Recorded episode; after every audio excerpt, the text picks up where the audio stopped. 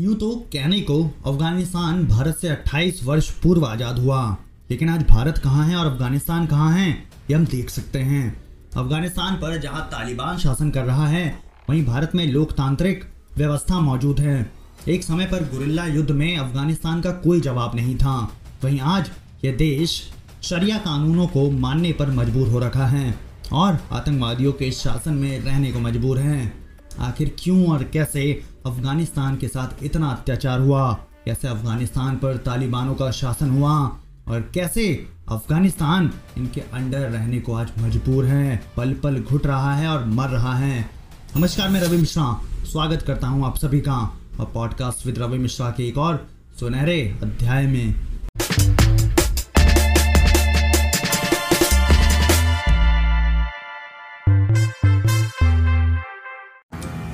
साल 1919 में अफगानियों को आज़ादी मिली ब्रिटिशर्स के हाथों से। अब इसके बाद वर्चस्व की असली लड़ाई शुरू हुई। कि आखिर कौन अफ़गानिस्तान पर शासन करेगा? साल 1926 में सबसे पहले अमनुल्लाह को वहाँ का राजा बनाया गया। बनाया नहीं गया, उसने खुद को घोषित कर दिया। इसके बाद साल 1933 में ज़ाहिर खान शाह ने अगले 40 वर्षों के लिए खुद को अफ़गानिस्तान का राजा घोषित कर दिया। अब उसके जो भी नियम कानून थे, वो वहाँ के सभी लोगों को मान नहीं पड़ते और कोई ऑप्शन नहीं था। इसके बाद साल 1934 में यूनाइटेड नेशंस ने ऑफिशियली यहाँ पर अफ़गानिस्तान को एक देश करार दे दिया। उन्नीस सौ सैंतालीस में भारत और पाकिस्तान आज़ाद हुए और यहाँ से शुरू हुई एक नए अध्याय का खेल, क्योंकि पाकिस्तान इस्लामिक कंट्री था। अफ़गानिस्तान भी धर्म के आधार पर एक इस्लामिक कंट्री ही था। पाकिस्तान और अफ़गानिस्तान दोनों ने मिल करके बहुत सारे टेररिस्ट एक्टिविटीज़ को अंजाम दिया। बहुत सारे टेररिस्ट ग्रुप्स को बनाए, जिसमें से अलकायदा, तालिबान जैसे ग्रुप जो हम आज देखते हैं, ये तभी से बनने शुरू हो गए थे। साल उन्नीस सौ तिरपन में मोहम्मद दौलत खान को एक ज़िम्मेदारी दी गई कि उन्हें सोवियत संघ के तर्ज पर इस देश को भी एक कम्युनिस्ट देश बनाना है। इसमें उनका साथ देगा सोवियत संघ, यानी उस समय का यूएसएसआर जिसमें कि पंद्रह देश शामिल थे। अब उनको ऐसी ज़िम्मेदारी दी गई कि आप महिलाओं की जो वर्चस्व है उसको बढ़ावा देंगे। महिलाओं को हर फ़ील्ड में आप काम देंगे, उनको पढ़ाएँगे, लिखाएँगे, उनको यूनिवर्सिटीज़ में पढ़ने के लिए जगह देंगे। अब यहाँ से शुरू होता है दो विचारधाराओं का क्लैश। एक विचारधारा ये कहती थी कि देश इस्लामिक आधार पर चलना चाहिए, इस्लामिक विचारधाराओं को मानना चाहिए। और वहीं दौलत खान साहब जैसे लोगों की विचारधारा थी कि देश को कम्युनिस्ट राह पर लेकर जाना चाहिए और डेवलपमेंट जो है, मेन और मुख्य यहाँ पर एस्पेक्ट होना चाहिए। मोहम्मद दाऊद खान, जिनको अफ़गानिस्तान में इसलिए अपॉइंट किया गया था ताकि वो कम्युनिज्म को फैला सके, उन्होंने उन्नीस आते आते एक बड़ा गेम खेला।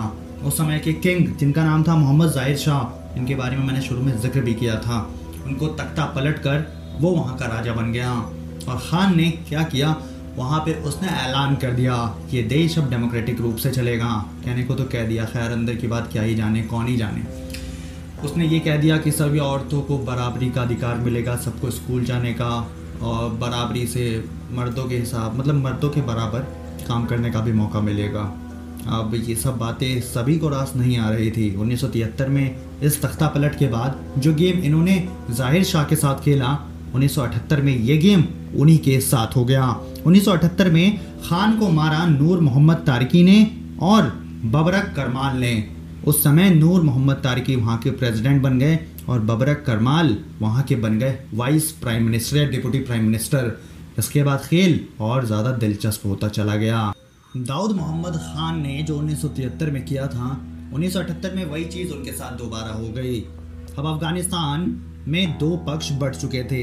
एक ये चाहते थे कि देश इस्लामिक मान्यताओं के आधार पर चले, शरीयत कानून को माने और उसी आधार पर चले। कहीं दूसरा गुट ये चाहता था कि देश को कम्युनिज्म की विचारधारा के साथ आगे बढ़ाया जाए, जिसमें उनका साथ दे रहा था तब का यूएसएसआर यानी सोवियत संघ। जब 1978 में तख्ता पलट हुआ, तब वहाँ पर दो एक राष्ट्रपति और एक उपराष्ट्रपति को नियुक्त किया गया, जिसे वहाँ पे डिप्टी प्राइम मिनिस्टर भी कहा गया। उनको अब उनके बीच भी मतभेद थे। सरकार में मतभेद होने के कारण यूएसएसआर ने, जो वहाँ के डिप्टी प्राइम मिनिस्टर थे, उनको अपने अधीन लिया और प्रेसिडेंट को हटाकर उनको पावर्स दे दी। उनका नाम था बाबरक करमल। बाबरक कमरल अब यूएसएसआर की विचारधाराओं पर काम करते थे और उन्होंने स्टार्ट कर दिया अफ़गानिस्तान में कम्युनिज्म को बढ़ाना, ये सब अमेरिका से देखा नहीं जा रहा था। अमेरिका ने अब पाकिस्तान का यूज़ करके लोगों को ट्रेन करना चालू कर दिया यूएसएसआर के खिलाफ और अफ़गानिस्तान के खिलाफ। बहुत सारे युवाओं को पाकिस्तान भेजा गया, इसलिए ताकि वो वहाँ जाकर ट्रेनिंग ले सकें। और यूएसएसआर द्वारा जो मैनेज किया जा रहा था अफ़गानिस्तान को, उस पर रोक लगाया जा सके। संयुक्त राष्ट्र ने अफ़गानिस्तान में वहाँ के राष्ट्रपति को हटाकर अपने राष्ट्रपति, अपने विचारधारा को मानने वाले राष्ट्रपति बाबरक को वहाँ का राष्ट्रपति नियुक्त किया। लेकिन इस तख्ता पलट को अमेरिका और साथी देशों ने एक हमले के तौर पर लिया। उनको लगा कि संयुक्त राष्ट्र अफ़गानिस्तान में अपनी विचारधारा को इम्पोज कर रहा है और वहाँ के लोगों को अपने अधीन ले रहा है। जिसके बाद अमेरिका ने एक बैक गेम खेलना चालू किया। अमेरिका ने फंडिंग करनी चालू की पाकिस्तान को। एमिनेशन की फंडिंग उसने चालू की एमिनेशन को वहाँ तक भेजा गया और अफ़गानिस्तान से मुजाहिदीनों को ट्रेनिंग दी जाने लगी। लगभग लाखों मुजाहिदीनों को ट्रेनिंग दी जाने लगी। संयुक्त राष्ट्र ने अपनी सेना को अफ़गानिस्तान में सेट कर दिया था, वहाँ पे भेज दिया था। अब वहाँ पे युद्ध के हालात बन चुके थे। अफ़गानिस्तान के लोग इसमें पिसे जाने वाले थे। अगले एक दशक तक लगभग 20 लाख लोग मारे जाने वाले थे। अब शुरू होती है यूएसएसआर यानी सोवियत संघ। और अफ़गानिस्तान के मुजाहिदीनों के बीच लड़ाई, दो विचारधाराओं की लड़ाई। कम्युनिस्ट और इस्लामिक विचारधारा के बीच एक खूंखार लड़ाई।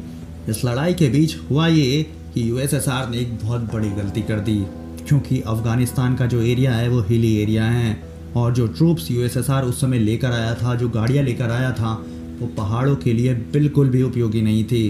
उनको ये नहीं मालूम था कि अफ़गानिस्तान में आकर उनको ऐसे ऐसे भी चैलेंजेस फेस करने पड़ेंगे, पहाड़ी रास्तों से होकर गुजरने पड़ेंगे। उनकी आर्मी इसके लिए ट्रेंड बिल्कुल भी नहीं थी। एक बड़ी गलती यूएसएसआर ने तब की, जब उसने वहाँ पर एयरफोर्स उतारने की भूल की। एयरफोर्स कभी भी हिली एरियाज़ में काम नहीं आती। ये हमने तब भी देखा जब भारत और पाकिस्तान का युद्ध हो रहा था। उस समय भी भारत की आर्मी ने ज़्यादा काम किया था और ज़्यादा हमले किए थे। ऐसे में यूएसएसआर ने अफ़गानिस्तान पर ये बड़ी भूल की, जिसके कारण उसे वहाँ पर मुँह की खानी पड़ी। उन्नीस सौ नवासी में यूएसएसआर को अफ़गानिस्तान से अपनी सेना वापस बुलानी पड़ी और ये मानसिक रूप से अमेरिका की बहुत बड़ी जीत थी। उन्नीस सौ छियानवे में ऑफिशियली तालिबान का गठन किया गया था। उन्नीस में जो यूएसएसआर के साथ युद्ध हुआ था, उसके बाद जो गृह युद्ध हुआ था, उन सब में तालिबान का एक बहुत बड़ा रोल था। और तालिबान के आतंकवादियों को ट्रेन करने के लिए अमेरिका ने पुरजोर कोशिश की। खूब पैसा झोंका, खूब एमिनेशन झोंके और खूब ज़्यादा सपोर्ट किया। लेकिन चेहरा कभी नहीं दिखाया, क्योंकि नाम आता था पाकिस्तान का।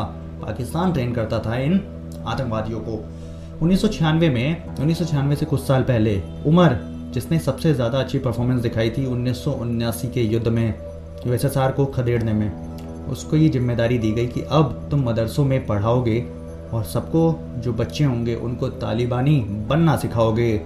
वैसे तालिबान का आपको अर्थ बता दूँ, तालिबान जो है, एक तालिब शब्द से बनता है, जो कि एक पश्तो का शब्द है, जिसका अर्थ होता है स्टूडेंट यानी कि विद्यार्थी।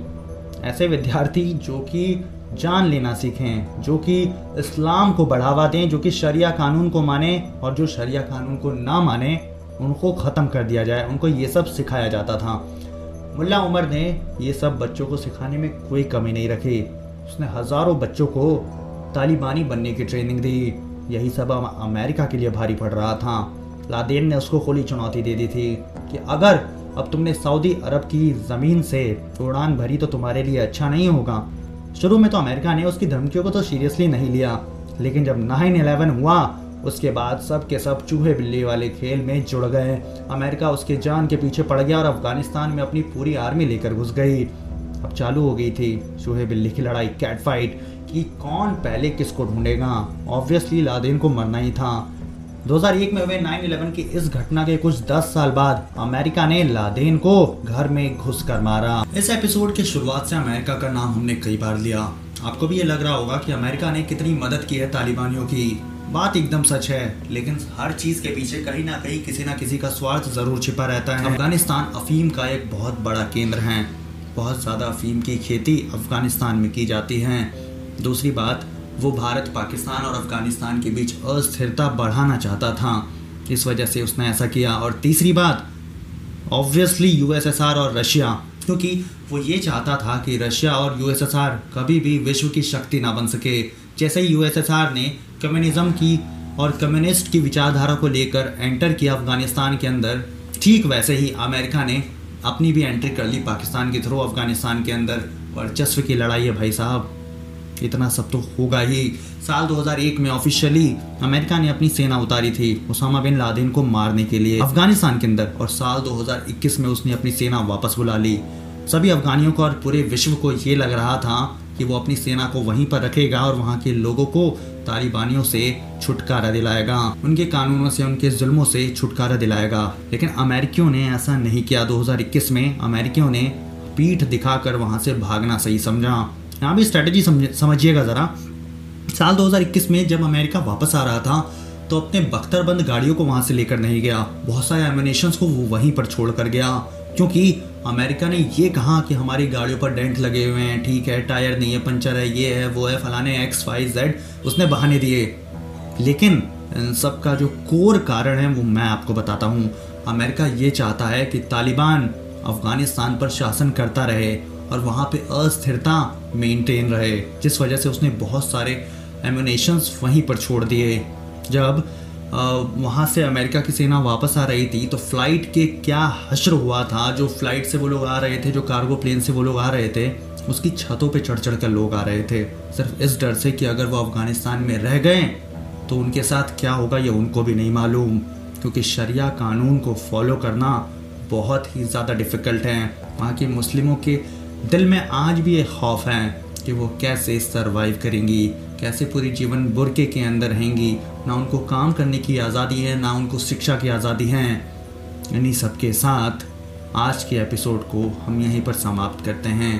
आपके क्या विचार हैं तालिबान के शासन के ऊपर अफ़गानिस्तान में? कमेंट्स में ज़रूर बताइएगा। मिलते हैं अगले एपिसोड के साथ। तब तक के लिए जय हिंद।